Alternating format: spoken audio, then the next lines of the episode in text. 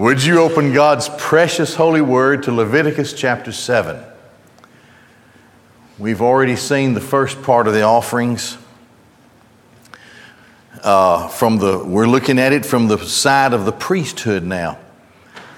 We're taught by the law of God that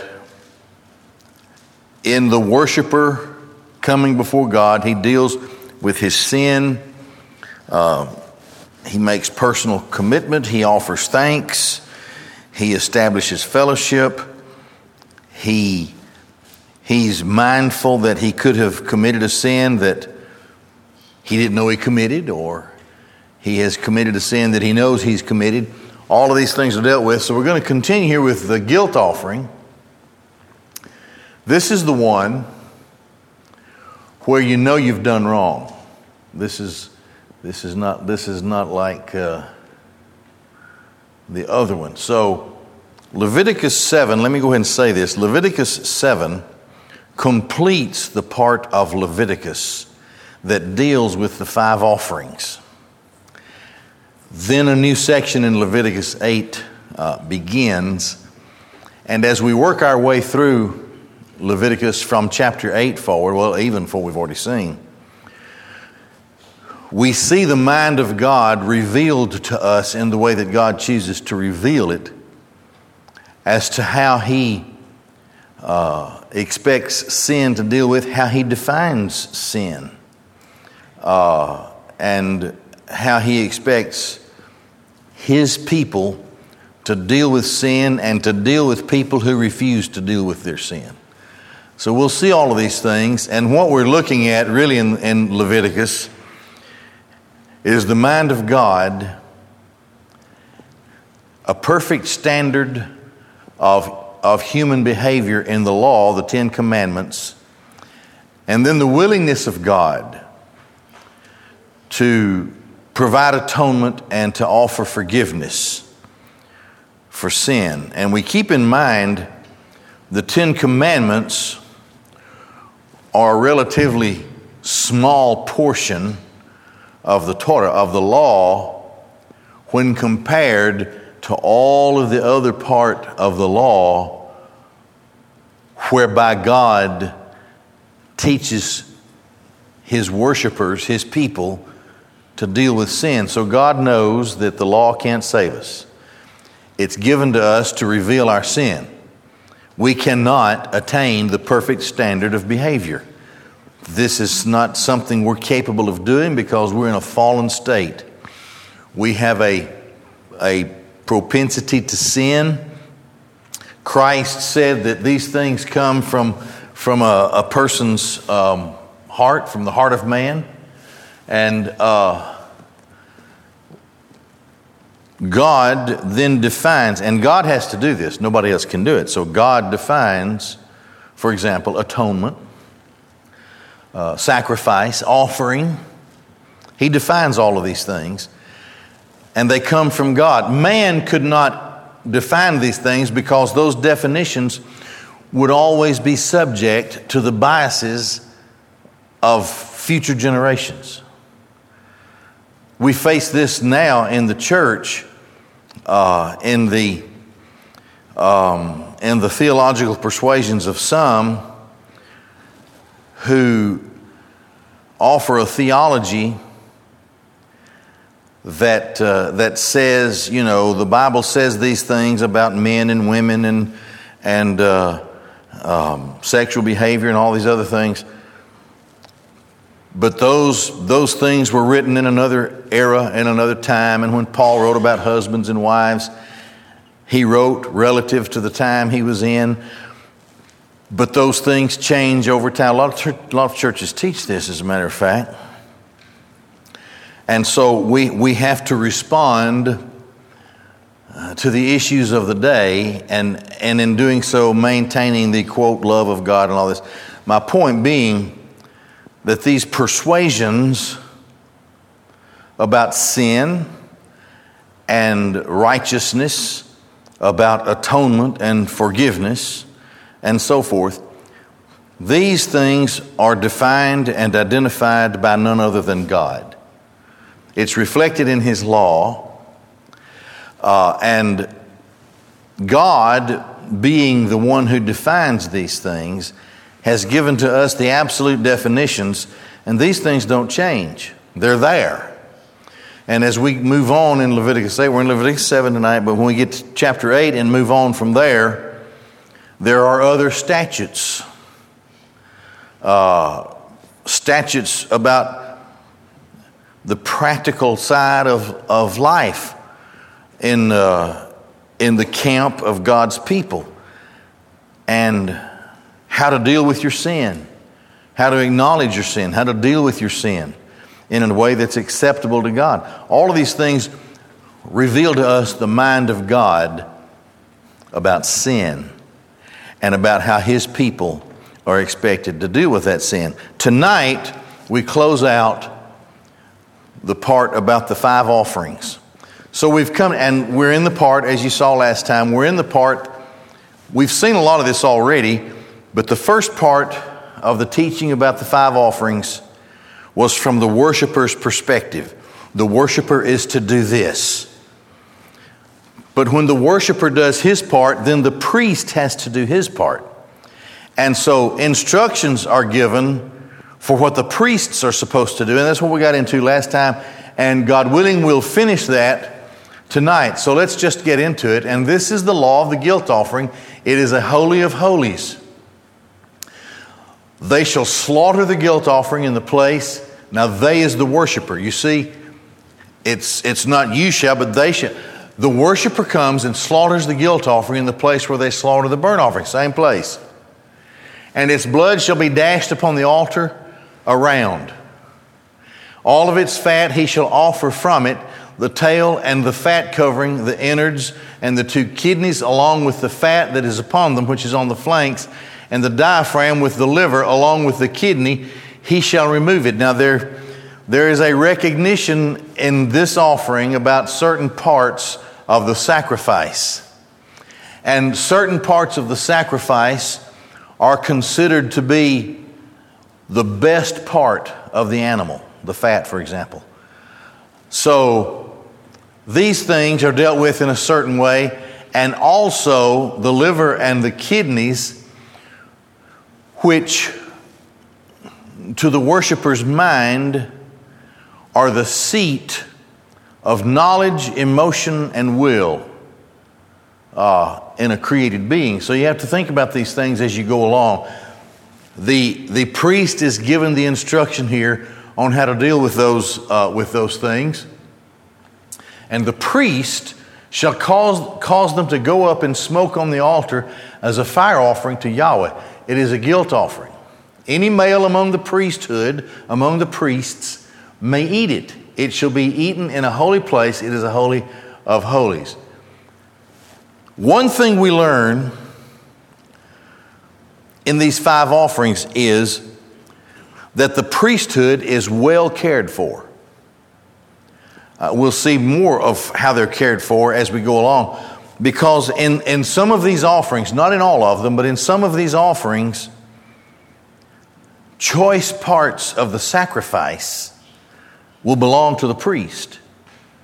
Uh, and we'll see that as we go along. Uh, like the sin offering, so is the guilt offering. They have one law. The priest who effects atonement through it to him, it shall belong.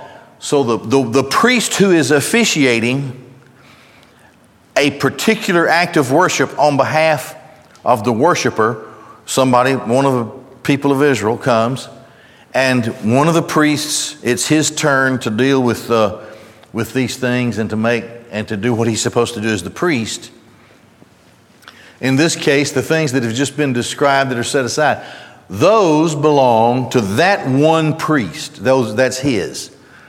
That's his for, for doing what he has done and so God Almighty says, This belongs to that particular priest. This is the law of the guilt offering. Whoops, I went backwards. I thought that sounded.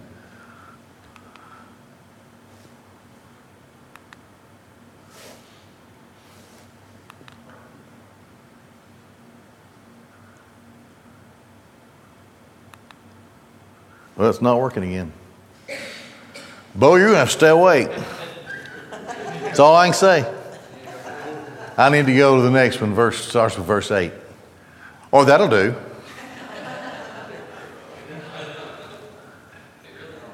I took a long time studying for this right here. What happened to it?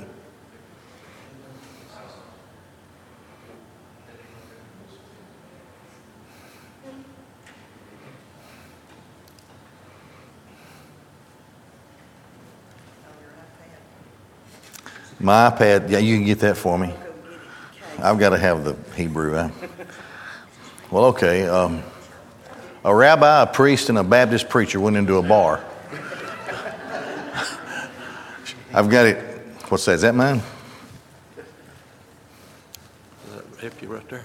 Uh uh I've got my, I've got those slides. Thank you. I've got those slides on my iPad, just like I would have had them up here. That that could help. Thank you, but I'm going to use. Uh, I've got my translation. Okay. Well, here we go. We're back with the kidneys and the fat, right? And the innards. Ah. Oh, that, that verse 8's a powerful verse, brother. Man, we're going we're going to teach some stuff tonight.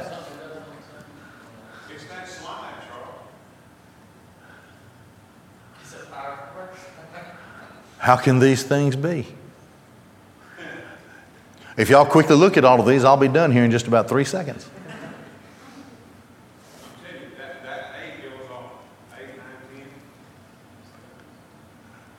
Huh.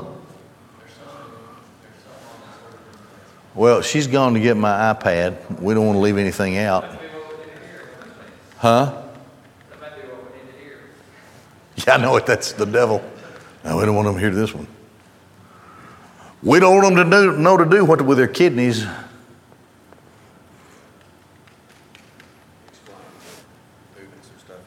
Yeah, well, yeah, it's a. I act like I know what I'm talking about. This is the layman's terms. When seeking to move electronic devices from one place into a new booth, one encounters a, a plethora. It looks sort of like the human nervous system, I guess. All of the wires and cables. And uh, so it has been five, six. Man.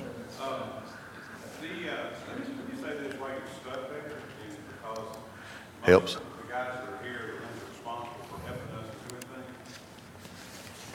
We have, uh, a a multitude of really cool things back here. And, uh, when we started working on it, because of the stuff that the church has been able to afford, it never goes off. It has enough battery backup. This is the Nordic Track rope. So when me and Tim decided to unplug it all, yeah, it got,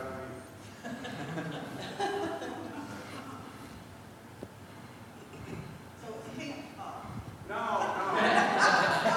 Will, I can't be, I can't say I'm wrong twice in one week. Heard that. Yeah, I know. Been the other. Okay. Verse 8. And the priest who offers up a person's burnt offering, the skin uh, or the hide, the skin of the burnt offering which he has offered up belongs to the priest. It shall be his. So a priest could open up a, a wool and leather shop or something. And any meal offering baked in an oven and any one made in a deep pan or in a shallow pan belongs to the priest who offers it up. It'll be his, it shall be his. So this is the, uh, uh, the loaves that are made. And any meal offering mixed with oil or dry shall belong to all the sons of Aaron, one like the other. So they would share in the loaves that are given. Now, the peace offering.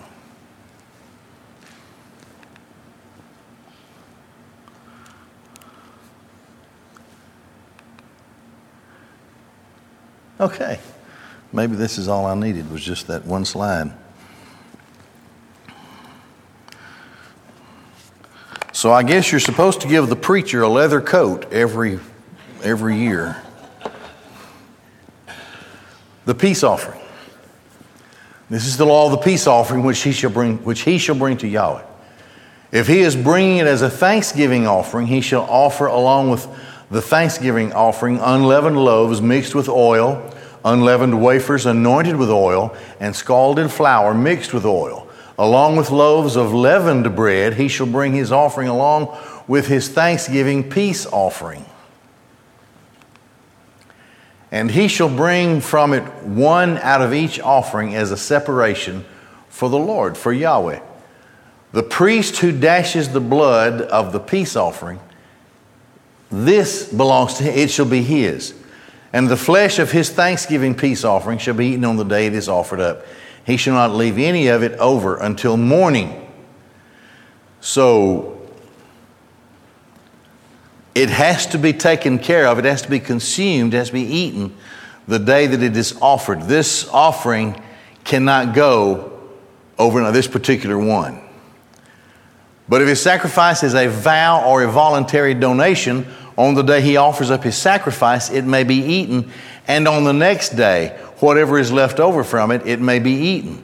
So you, the priest can enjoy that, and he can enjoy leftovers the next day. But he can't do it on the third day. However, whatever is left over from the flesh of the sacrifice on the third day shall be burnt in fire. We have all kinds of ways to to reason why it is the way that it is, or it was the way that it was.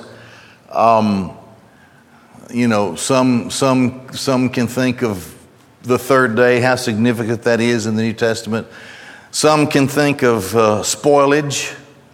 By the third day, spoilage could create a health hazard for the worshiper or for the priest, whatever. But it, sh- it shall not be accepted to be eaten on the third day. It shall not count for the one who offers it. Rather, it shall be rejected, and the person who eats of it shall bear his sin. So you have to take care of things right up front. And the flesh that touches anything unclean shall not be eaten. He shall be burned in fire. But regarding the flesh, anyone who is clean may eat the flesh. Now, this is the fellowship. This is the fellowship offering. Remember that. Uh, where usually uh, the rabbis write that usually when they come together in a fellowship uh, offering like this, the worshiper can invite other people, of course, along with the priest, and they, uh, they make commitments of friendship to one another. So that if one of them happens to go through a bad time, the other one is there to help him. It could be physically, it could be financially, it could be in any number of ways. That's, that's what the rabbis say are important about a, a fellowship type of, of offering. Uh, and a person, a person who eats flesh uh, of a peace offering of Yahweh, while his uncleanness is upon him, that soul shall be cut off from its people. Also, the rabbinical commentary on, on this is that in this day, what does that mean? You see that going to be cut off? Are they going to be thrown out of the camp and told just head for that mountain and leave us alone? Apparently, it would be decided in a civil court of the people in that day. But according to the language, the rabbinical commentary is that according to tradition and history, the people would deal with someone like this when, and you're going to see this more than just now. They'll see it in other places here. Shall be cut off from his people. Um, the worshiper, number one, would be rendered sterile. And number two, be killed according to the decision, apparently to the severity of the case according, according uh, as the rabbis would say, according to the rule of the court that would sit over a person who had broken a rule, a law like this. A person who touches anything unclean, whether uncleanness from a human or unclean animal, a carcass, or any unclean carcass of an abominable creature, and then eats of the flesh of a peace offering to Yahweh, that soul shall be cut off from its people. So there it is again. The prohibition, okay. Yahweh spoke to Moses, saying, Speak to the sons of Israel, saying, You shall not eat any fat of an ox, sheep, or goat. The fat of carrion and the fat of an animal with a fatal disease or injury may be used for any work, but you shall not eat it. Now, there, there, there, there again, there's a rule. Apparently, God just demands that some things are separated and when you deal with it, you deal with it in, in, a way that it is burned up and consumed and put up into my presence. For anyone who eats fat of animals from which sacrifices are brought as fire offerings to Yahweh, the soul who eats it should be cut off from his people. Now, these are rules. Remember, this is what the priesthood are learning. This is, these are the priests. The rules for the priests. And you shall not eat any blood in any of your dwelling places, whether from birds or from animals. Any person who eats any blood, that soul shall be cut off from his people. Now, later on in Leviticus, here's the rule the life of the flesh is in the blood. And of course, the force of life is something that, and, and it speaks of sacrifice, which finally points to Christ, is something that God Almighty uh, oversees himself, and nobody else can, can, can say anything about that. The portion for the priests. Yahweh spoke to Moses, saying, Speak to the sons of Israel, saying, Anyone who brings his peace offering to Yahweh shall bring his sacrifice to Yahweh from his peace offering. His own hands shall bring the fire offerings of Yahweh. The fat on the breast, he shall bring it, the breast, to wave it as a wave offering, a waving or a wave offering before Yahweh. And the, the priest shall uh, cause the fat to go up in smoke on the altar, and the breast shall belong to Aaron and his sons. So, according to the offering that is being offered, the instructions for the priests are that a, a, a, portion of certain offerings will belong to the priesthood, some just to the priest who is officiating, and some, uh, some to all of them. They can, they can split it up and divide it up among themselves. And you shall give the right thigh as an elevation offering to the priest from your peace offering. Any one of the sons of Aaron who offers up the blood of peace offering and the fat, he shall have the right thigh as a portion. For I have taken the breast of the waving and the thigh of the elevation from the sons of Israel, from their peace offerings, and I have given them to Aaron the priest and to his sons as an eternal statute from the sons of Israel. Again, if you think of how, if you think of how many offerings are made, we're talking here, we're talking two and a half, three million people because this is in conjunction with the story of Exodus. And from the millions of people, uh, probably the head of the house would come. You, you know, you're talking thousands upon thousands of offerings uh, that will be made. And, and you can see how the priesthood would be well cared for from, from all of the parts of the sacrifices that God has provided uh, for them. This is the grant for Aaron's anointment and his son's anointment from the fire offerings of Yahweh. On the day that he brought this is their ordination, that he brought them near to be priests for Yahweh, which Yahweh commanded to give them on the day that He anointed them from the sons of Israel. This is an eternal statute uh, for their generations. This is the law for the burnt offering, for the meal offering, and for the sin offering, and for the guilt offering, and for the investitures, and for the peace offering, which Yahweh commanded Moses on Mount Sinai on the day He commanded the sons of Israel to offer up their sacrifices to Yahweh in the uh, Sinai desert. Do I not have any more slides after that one? Well, okay, that got messed up. I happen to have them here, though. I want to go over a summary of why these things are important to us as Christians and what we can think about when we, when we study these things um, with regard to these five offerings.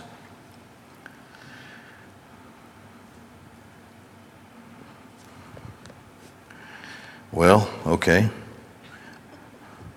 Maybe I don't have it. There was a there was an for example, there was an order. Let's see if it's here.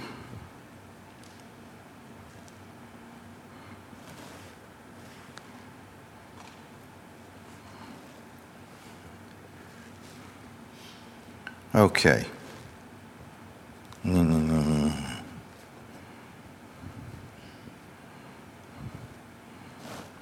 Well, it says it was in the drop box, but apparently it wasn't. The identity of the five offerings.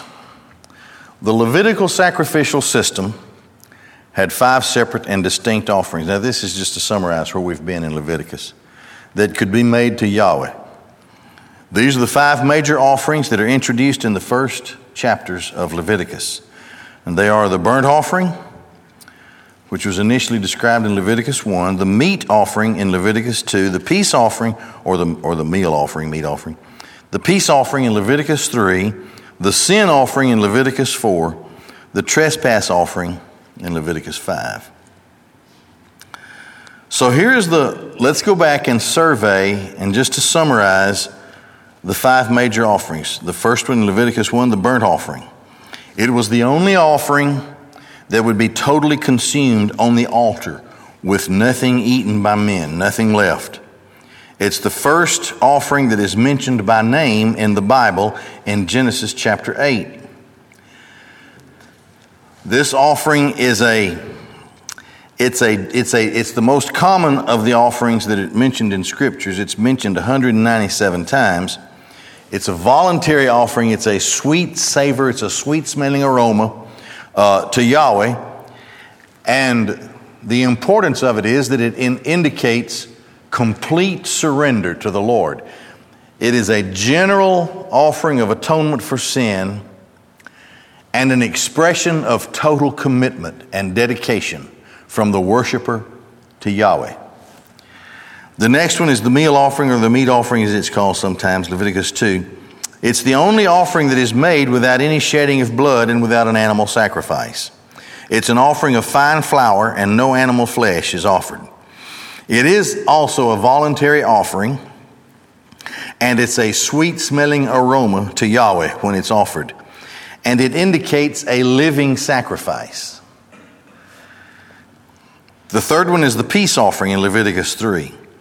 It is the only offering in which the worshiper or the one who offers the offering could eat of the meat of the sacrifice. So the worshiper can partake of this one and only this one, the peace offering.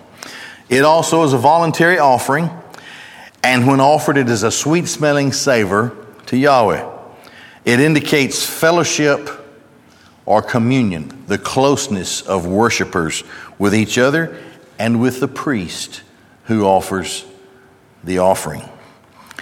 The sin offering is in Leviticus 4.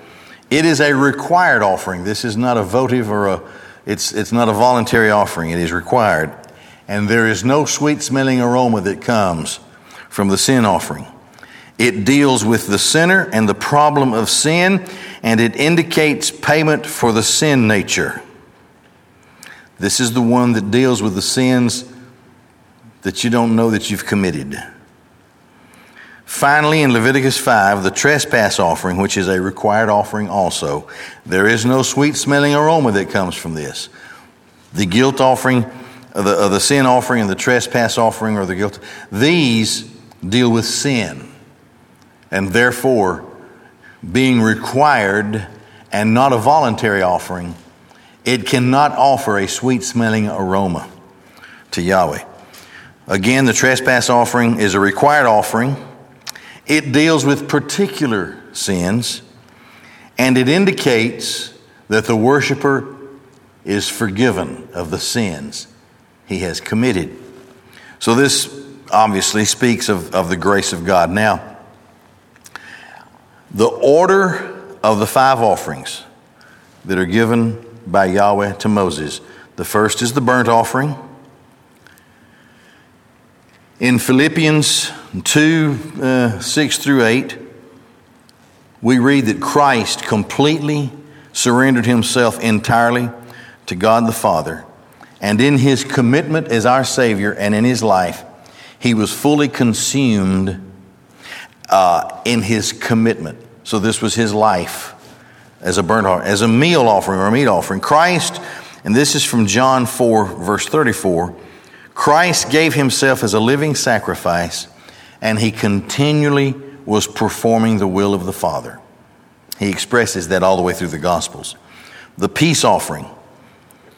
Ephesians 2, you should have this memorized, right? We even talked about it today. Christ made peace with God on behalf of his own. The sin offering. We read about that in Isaiah 53 and in Hebrews 9 and verse 26. The sin offering. Christ atoned for our fallen nature. You see, in a fallen nature, we commit sins that we really don't realize we're committing because we're in a fallen nature. We can try to do something good as an unsaved person and thinking that that behavior, that act, thinking that that is something that will give us credit with God is in itself a grievous sin because we're depending upon our own works to justify us before God. That's part of our fallen sin nature. Christ atoned for our fallen sin nature on the cross, and he satisfied the wrath of God. That's in, he, that's in um, Isaiah 53. Finally, the trespass offering. Christ, and this is from Hebrews 10 and verse 12, Christ paid for our individual sins in his death on the cross. So, from the perspective, from God's perspective in the Old Testament, burnt offering, meal offering, peace offering, sin offering, trespass offering, in that order. But we as the worshipers today understand that when we come to God, we have to come in reverse order. That was for Christ. This is how we come to God. First, the trespass offering, recognizing the guilt of our sins and our need for forgiveness, and we can only find it in Christ, 1 John chapter 2. Then the sin offering. We need a power that can conquer our sin nature and will keep us saved in life, even though as we pass through life, we don't know what's coming up. We don't know what we're going to be doing. We don't know how we're going to be responding. But in Christ, that's already taken care of. That's the sin offering. Then the peace offering. 1 John 1. We find that through the cross of Christ, He opens up the way for true fellowship with God. So, a, a beautiful story about the, or a beautiful account of this is given in the Laodicean uh, Revelation chapter 3, the, the church at Laodicea. Christ is knocking at the door. Now, this is supposed to be a church with Christ on the outside. And Christ calls out, If anyone in there will open the door and let me in, then we will sit down and fellowship together. We will Deipno is the Greek word. We will, we will supper together. We will enjoy the last meal of the day together. And Christ does that as performing the will of the Father for those of us who are in Christ. And then that for us becomes our peace offering. Christ is our peace offering, giving us true fellowship with God. Then the meal offering, we're going in reverse order. The meal offering is spoken to us in Romans 12 about, about, about in Romans 12. Through his obedient life, Christ shows us the way to be a living sacrifice to God. Present yourselves a living sacrifice. Romans 12, verse 1. Finally, the burnt offering. Now, that's the first of the, of the five in the Old Testament, thinking of Christ. He comes having laid aside his glory, he comes to completely commit himself to the will of the Father. It starts there with Christ, but it ends there with us. Christ didn't have to deal with sin for himself, he had to deal with our sin. But for us, that's the first thing has to be dealt with. But the final thing is the burnt offering. And we read about that in Philippians 2, and we find the greatest uh, blessing in our lives when we are fully consumed in our commitment to God. That's, that's the burnt offering. That we come to that point finally after all of these other offerings that we're, we have totally committed ourselves in service and in our lives, in our daily walk, to Almighty God. And in that sense, uh, this is how Christ brings to us, in a spiritual sense, with regard to Himself as well, into total and full commitment. We read that last verse today uh, in Ephesians 6 and verse 24 and it, and it talked about these divine gifts of, of peace and, and uh, love with faith. And we talked about the language and what it meant to us. It was an ongoing thing that is part of who we are. That is like, that is like the full consuming of our lives being in Christ. And this is how our lives are like a burnt offering because of what Christ has done for us. We study about that in Philippians 2. Well, okay. We're going to stop there, and God willing, we'll get into the next section of Leviticus next time. Let's pray together. Father, we love you. We thank you, Lord, that Christ is our sacrifice in every way. He's done it all for us. And for this, we're thankful. Now, Lord, strengthen us in what we understand from the Old Testament, how it has been applied through Christ to our lives in these present days. Strengthen us in the path and use us always for your glory. Thank you for the occasion we've had tonight of studying your word. In Jesus' name, amen.